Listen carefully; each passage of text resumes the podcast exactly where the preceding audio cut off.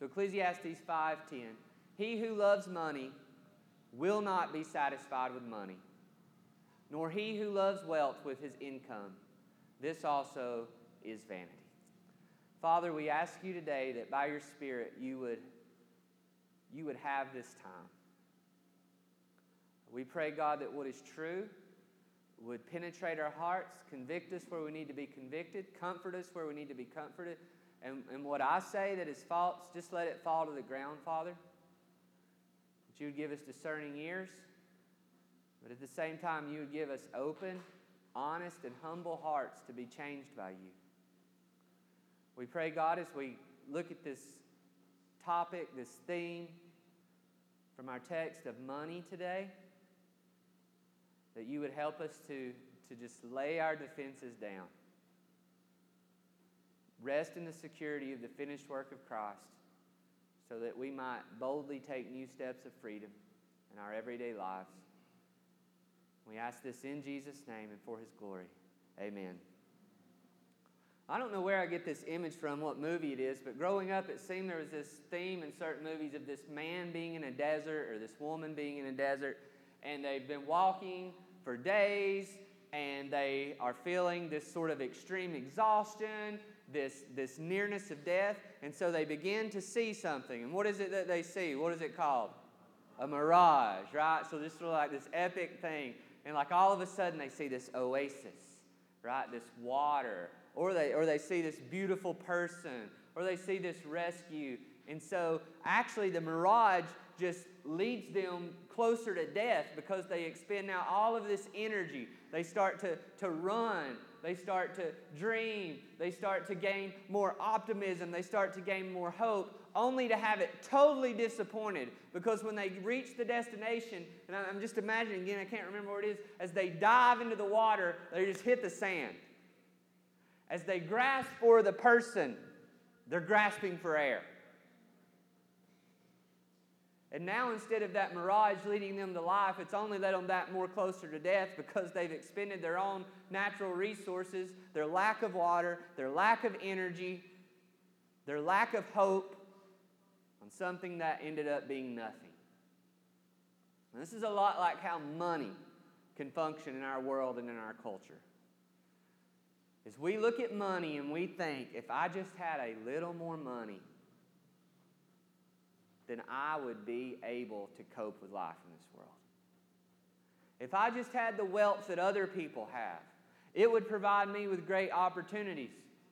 And what we often think as Christians is we think, and I won't be like those greedy people with money. If I had the money, I'd be different. If I had the money, it would give me life. If I had the money, it would maybe buy me a boat and a truck to pull it. But it, I would do more. Would do more. But what we have to realize, if we don't know it yet, and what God's Word wants us to see, is that money has a dangerous power attached to it. But also, we'll see it also has great potential. But sometimes in our culture, particularly in our uh, 21st century North American way of life, we can tend to view money as sort of this neutral thing that is not powerful, and we're blinded by it. And I say this humbly, humbly as a person who lives in a fairly nice home, who we have two vehicles. But even in saying those things, we're, we're just blinded by the, the way that we have so much in comparison to the whole world. And yet, often most of us are so discontent and think, if I just had a little more. I remember one time being at a, a conference, Evangelical Theological Society in Atlanta. We were meeting in this grand hotel room. You know, if you've ever been to any of these conferences, you know, there's always like all these big book tables, you know, all of these people walking around, you know, with their their coffee and everything. And it was the topic of Jonathan Edwards was brought up and was talking about his owning slaves and how we reconciled that with the fact that we might appreciate some of his theology. And it was a very important subject, very important thing to talk about. and one, one of the speakers got up and said, Well, this is a great discussion, but let's also realize probably 100 years from now, when the center of the church, and, and this isn't even true, but this is how we think, is not North America, but is probably Africa or even the Middle East, they're going to be looking back and saying, Can you believe those Christians met in this posh hotel? To have a conference on theology while most of the world is starving and in need? And we're here arguing about other people's blind spots in history, and we just live in this giant blind spot of our wealth and our affluence that we see first has to serve me, and then if there's any leftovers, we'll see about Jesus and others. And I say that with all humility because I, I just know I live in that with that blind spot. And Qoheleth, the writer here of Ecclesiastes, is, is wanting us to see that. This is someone, or from the perspective of someone extremely wealthy. So it's not someone just trying to make themselves feel better. We've seen the great wealth of this author in Ecclesiastes 2. But what we're called to is the same thing Jesus calls us to to seek the kingdom first. Not second, not after we've got ours, right? Seek the kingdom first, and then all these things will be added unto you. Versus living for the mirage that the love of money offers.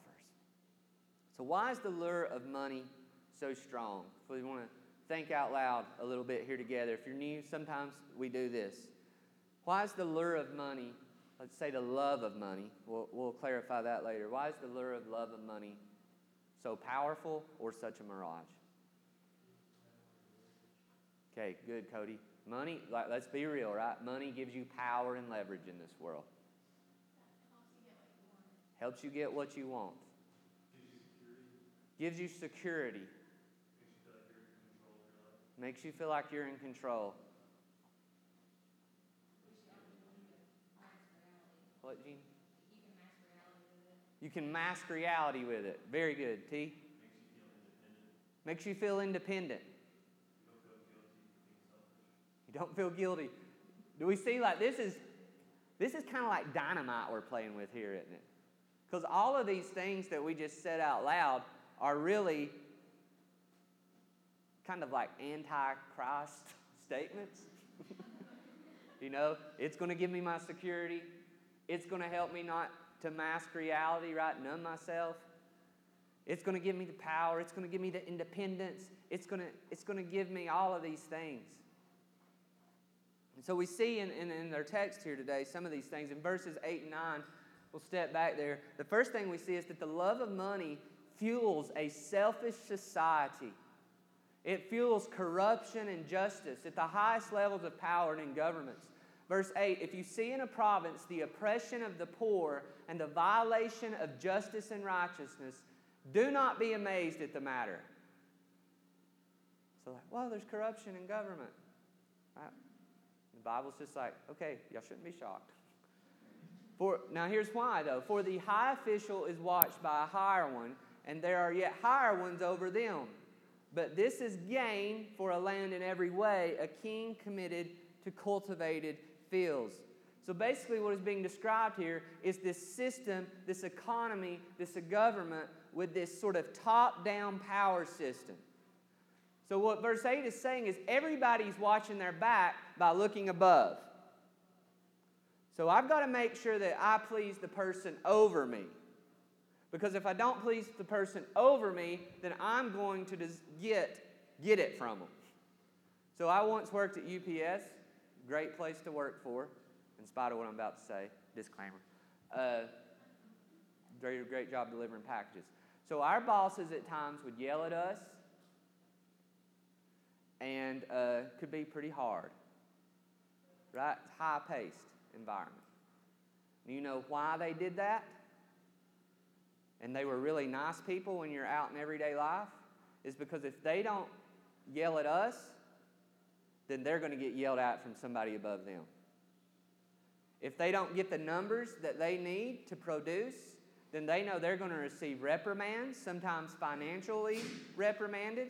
And so you, this is what is being said here is that there's this system to to where whoever has the most power, whoever has the most wealth, we all sort of cater to them. The only problem is in that type of system in that type of, of society, who gets oppressed and who gets left out? It's whoever's at the bottom. Whoever's at the bottom.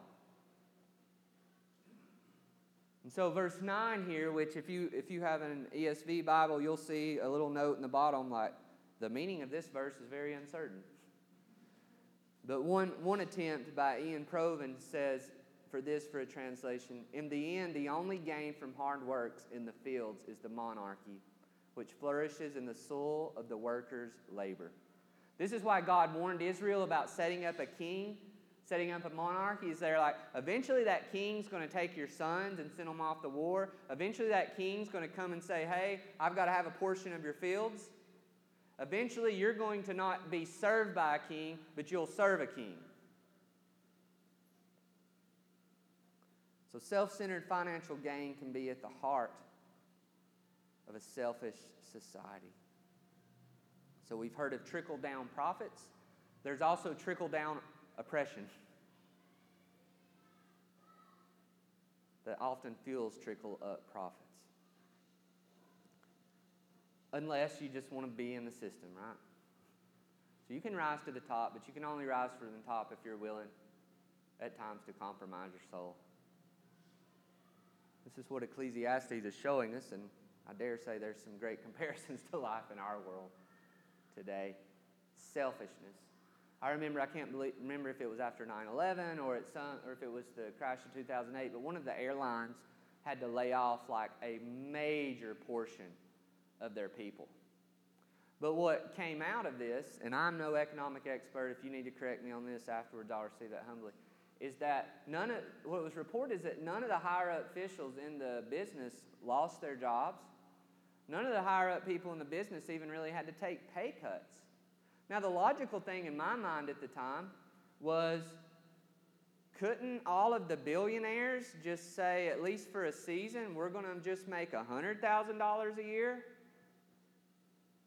And then, so the people at the bottom could maybe keep their jobs, or at least some of them? That kind of feels like common sense. But that ain't how it goes down in our world. And if you're like, yeah, well, the market would crash if shareholders saw that the leaders of the business were now in this situation, but that really only proves the point that the system is set up as in such a way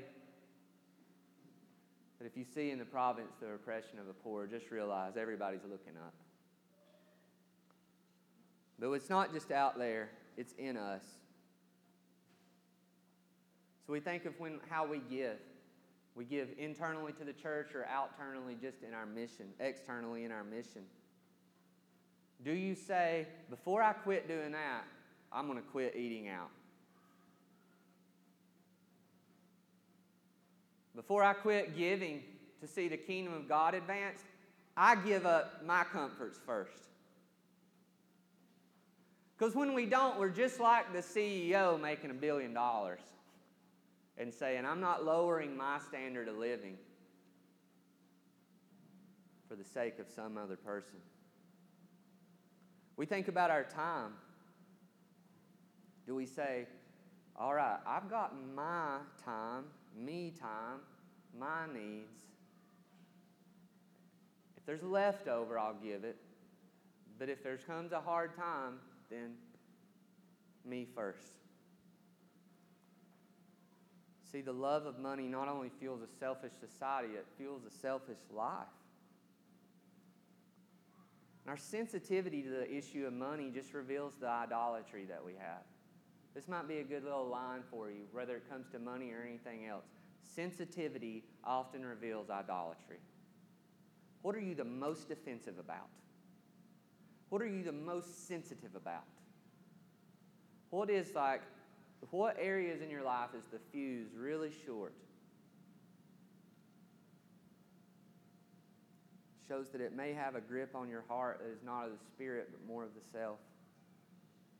Where in our lives do we have this sort of top down view? When Jesus came into the world, as we've already read as a part of our, our order today, was Jesus comparing himself by looking up? Was he saying, This is how I'm going to judge how I live my life? By who's over me? Or did he say, By what's beneath me? By who's, so to speak, under me? He sort of looked down, didn't he? I dare, I, I dare say there's probably not many of us in here when we have comparison having in our life, it's comparison going down. It's comparison going up, isn't it? But they have this, but they have this, but they have this, but they have both. But it seems as if the lens of the kingdom is a comparison not going that way, it's a comparison going this way, if we want to use that language is that when we look at what we have or we don't have, the view of the kingdom is, but, but look at who has less. Less opportunity, less resources, less time, less privilege, less power. It's a game changer.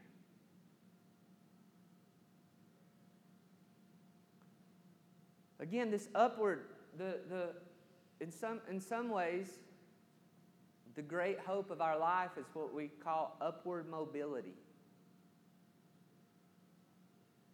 We just want a standard of living, the good life for many of us, particularly in our culture, the good life is this, right? Financially, comfort, resources. But what is the kingdom life? 2 Corinthians 8, 7 through 9, we see here that when Jesus looks at us in the poverty of our love of money, praise God, He doesn't look at us and say, they're just never going to get it. Because our love of money is really just a revelation of the poverty of our hearts. And yet we read texts like this in 2 Corinthians 8, 9. For you know the grace of our Lord Jesus Christ, that though he was rich, yet for your sake he became poor, so that by his poverty you might become rich. What a beautiful statement of the gospel. Jesus did not say, Father, I will go do whatever you want me to do as long as I can retain my comfort my possessions, and even the access to my power. This is amazing. The grace of God in Jesus Christ and how He loves us. As we look into Acts chapter 2 and cha- Acts chapter 4, these sort of guiding chapters for our church and why we planted a church is what would it look like to actually be a church like we see in the New Testament? Is at the heart of that is this community that says, my resources are your resources. That I will sell what I need to sell to help you before I buy what I want to make me feel better. That's not communism, that's the kingdom of Christ. We've seen beautiful pictures of this in our church so far. Some things that you guys might know of, not know of, and I know that we don't want to let our right hand know what our left hand is doing in a lot of these things. So I'm just going to generally speak of this just to encourage you. Early on in the life of our church, someone reported that they had received a very shocking tax report that instead of getting money back, they now owed this X amount of money. This was early on in our, in our first days, and our missional community just said, okay, we'll pay half of your taxes. And we all pitched in and covered it. Small group, eight to ten people at the time, over a thousand dollars. I'm not saying that right to, to be braggish. I'm just trying to encourage you. Right? This is not just words. We want to lean into this. We've seen people have fines paid for legal issues. We've seen people receive loans, receive gas money when they needed it. Simple things like recently, three mailboxes for the homes in the community of Blythe Oldfield. One thing we do that maybe we don't realize is that we all know it the way that we have a weekly meal together. It costs money, doesn't it? and time. And now, as we move back into the park for a season, is basically we're going to all sacrifice with our finances, with our resources, so that we can invite everyone to the party of the kingdom in Blythe Oldfield. This is exciting. This isn't like, like motivating one another by guilt, shame, or fear. It's like we get to get in on the same way that Jesus has loved us. We don't want to be a church that just spends our money on our maintenance or on comfort. We certainly don't want to attract people by those things. Because what we so often forget in our church culture is what we win people with is what we win them to. What we win people with is what we keep people with. So we want to win people by the gospel of Jesus Christ. Because then we can live open handed lives. We have nothing we can't give up or lose. Because Jesus is enough. But this is hard for us because of what we see in verses 10 through 17 that the love of money fuels greater dissatisfaction. He who loves money will not be satisfied with money, nor he who loves wealth with his income. This also is vanity. When goods increase, they increase who eat them. What advantage has their owner but to see them with his own eyes? Sweet is the sleep of a laborer, whether he eats little or much, but the full stomach of the rich will not let him sleep. There is a grievous evil that I have seen under the sun Riches were kept by their owner to his own hurt. And those riches were lost in a bad venture. And he is the father of a son, but he has nothing in his hand.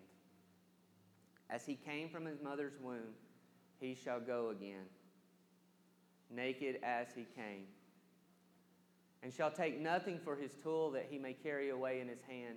This also is a grievous evil. Just as he came, so shall he go. And what gain is there to him who toils for the wind? Moreover, all his days he eats in darkness, and much vexation, and sickness, and anger. So let's sort of just tie all these things together. The first thing is there is never enough. I can't remember if it was Carnegie or Rock, Rockefeller, one of these early great wealthy men in the history of our country. They said, When will you have enough? Or how much money will it take for you to have enough? And he said, just a little bit more. Just a little bit more. Just a little bit more. And it's never enough. Verse 12 also, the insatiable lust for money robs us of our sleep. One person determined, called this the indigestion of materialism. I know what this is like. I'm getting older. My wife can tell you. If I don't eat the right foods, then at nighttime, it's hard for me to sleep. Indigestion. Right? Got to prop my head up and find some kind of medicine to help. It's saying there's an indigestion here of materialism that robs you of peace in your life. You thought it was going to give you peace, you thought it was going to give you rest, but that lust keeps you awake. The anxiety of not losing it or gaining more keeps you awake. What looked like was that mirage of your rescue now has become just more shackles on your life. So verses 13 and 14 say that, that riches are hoarded for self protection only to a person's own hurt. Right? Riches were kept by their owner to his own hurt. Why? Because they were never really enjoyed. It was like a person who collects baseballs but never throws baseball. Whoa, I'm too anxious. My baseball might get scratched.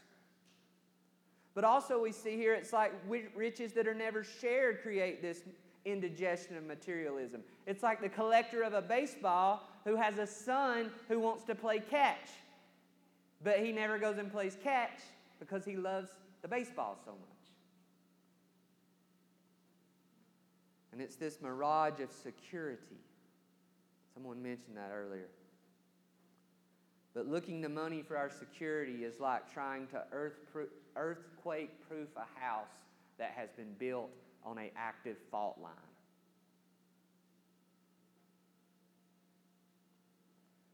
The security of money, all it is saying is you get what you've built is a prettier sandcastle than the person down the beach. But your beautiful sandcastle will not last the waves of life, sin, and death any better than theirs. It may impress some people, right? Oh, wow, they're a great sandcastle builder. But it's not going to stand. Verses 15 and 16 money cannot defeat death. Well, we might think it can, but it can't. Verse 17 it's the great theologians, the Beatles said, money can't buy you love. It can't buy you love. It can make you miss out on it. This is how Jesus would probably illustrate this in Luke 12, 13 through 21. Jesus has asked a question. It says, Someone in the crowd said to him, Teacher, tell my brother to divide the inheritance with me. But he said to him, Man, who made me a judge or arbiter over you? And he said to them, Take care and be on your guard against all covetousness. That is, living to want more, living to have as much as others have.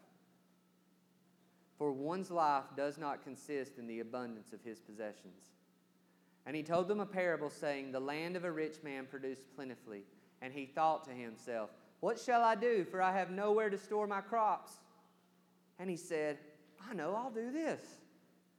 I'm going to tear down my barns and build larger ones so that I can store all my grain and my goods.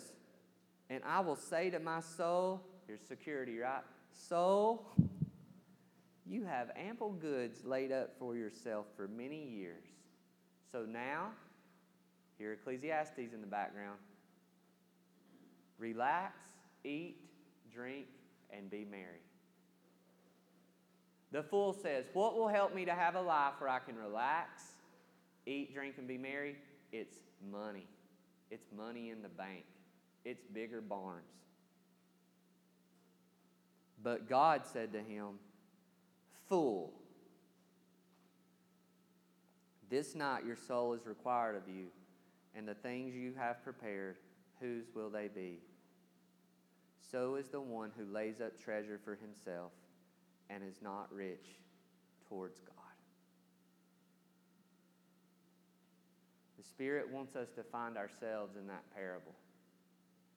This is Jesus expositing, teaching the wisdom of the people of God. Money will not satisfy.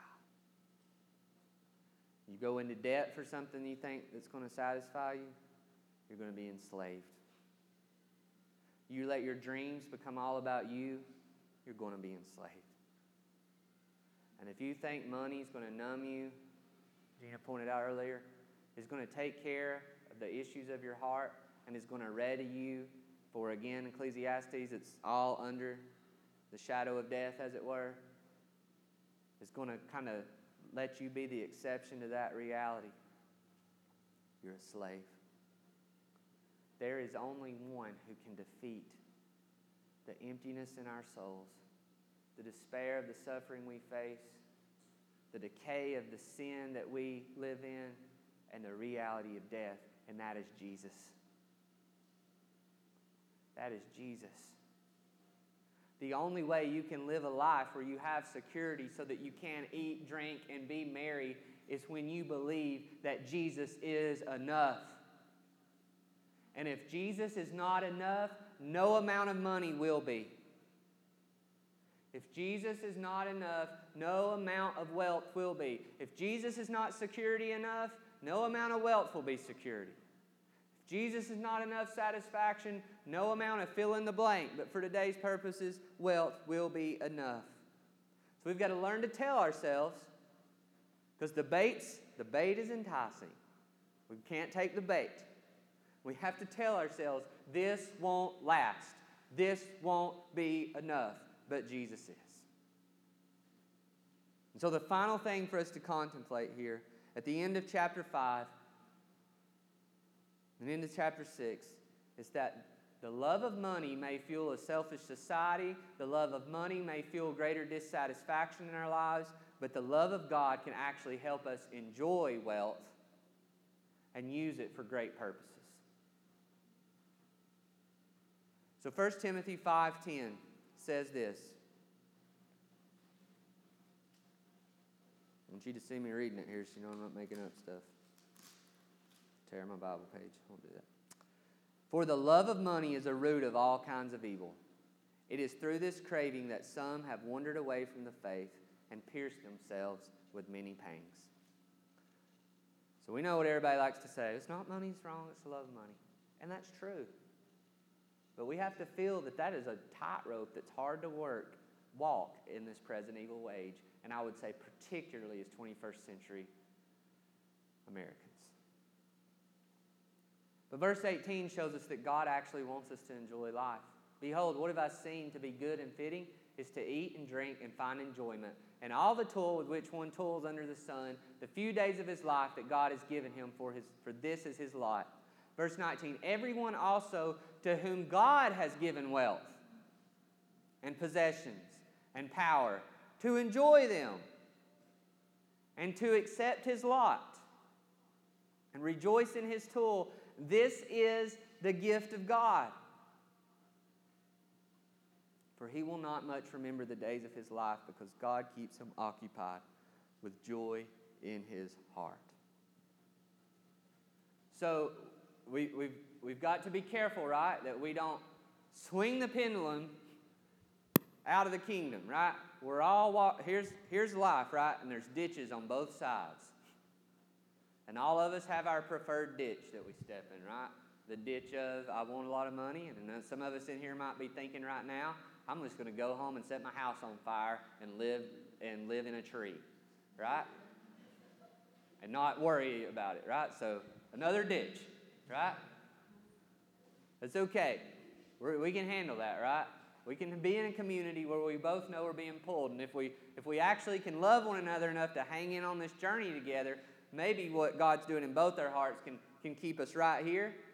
We're not really wanting to be balanced. That's the word. I don't even know what that means. We want to follow Jesus, right? We just want to follow Jesus. And I think the, the, the word this morning is calling us to see that we need to feel the dangerous power and pull of wealth and money. But there is such a thing as a life where we have possessions and things that we enjoy and we use them for the betterment of the kingdom, the betterment of the world. God wants us to do that. God does not want you to just be miserable. God just wants to rescue you from the misery that loving money is going to bring you. What he's saying here, there is a joy that can be had in your possessions if that joy is submitted to Christ. If you seek first the kingdom. We think of these wildfires that'll take off in California, right? And just all of a sudden, just decimating great swaths of land and even these subdivisions, just like consumed. That fire is very, very deadly. But we also know that fire is used to give us warmth. And this same substance, this same, whatever fire is called scientifically, it's not a chemical, fire, right? this fire, this resource that can destroy Southern California is the same fire that can be used for you to have a bonfire in your backyard with someone who needs to see and hear the good news of Jesus. It's both fire, it's just fire put in its place.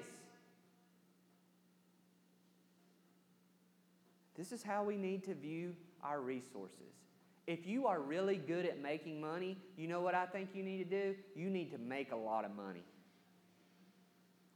Knock yourself out. Some people just can't help it. That's not me, not my problem.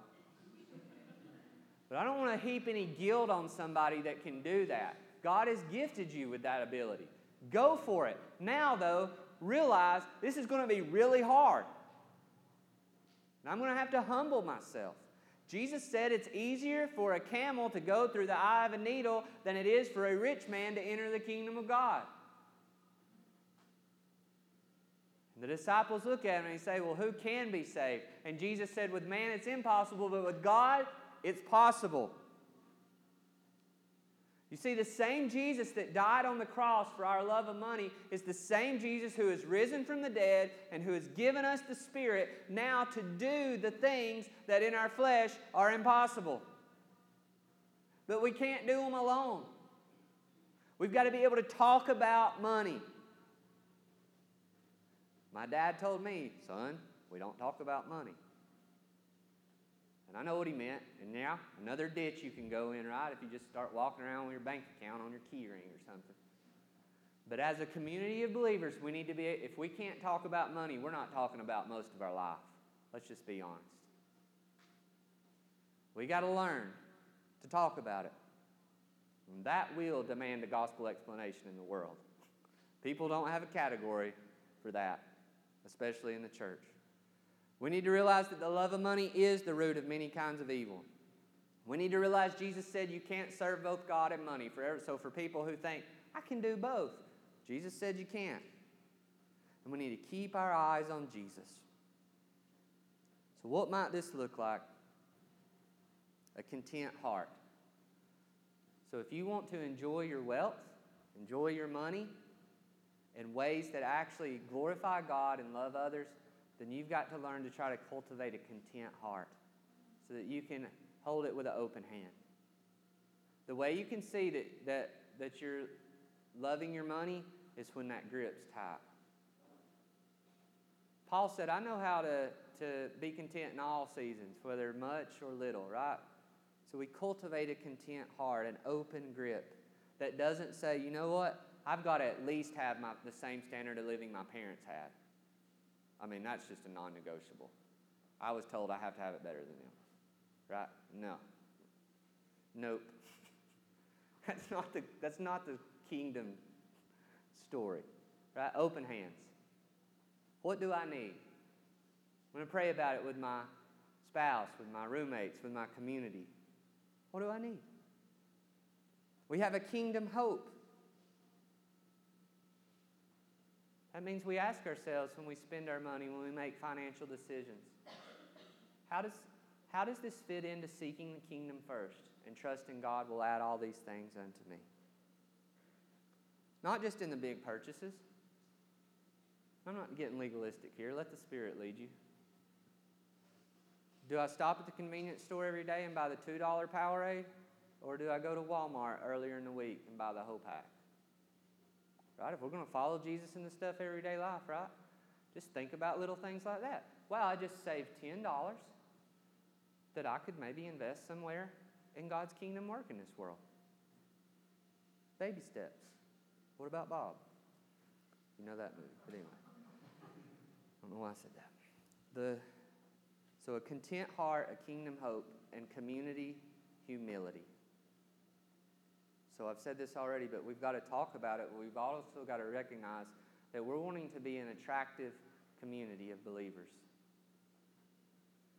So as we pull up in the tough, overlooked areas of our city, right? And again, no judgment, fear, or shame. I feel like I've got more blind spots than you guys.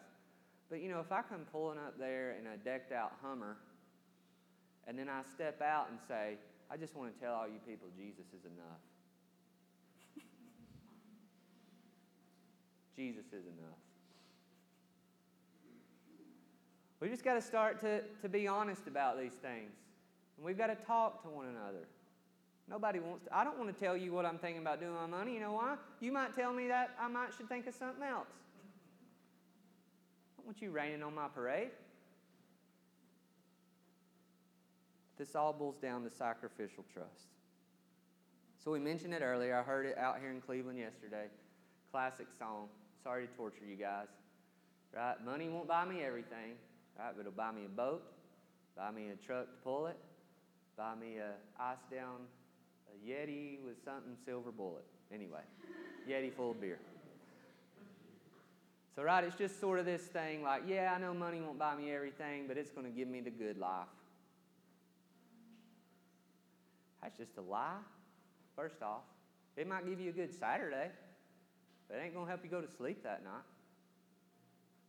And you know what? It could buy a bunch of other stuff too. It could buy some families food that don't have it. And if you don't, if you think, well, I want to help people, not hurt them by just giving stuff, it could buy, it could support programs that help to develop people and grow them. You see, we must submit our money to the kingdom of Christ. This is good news for us and for everyone around.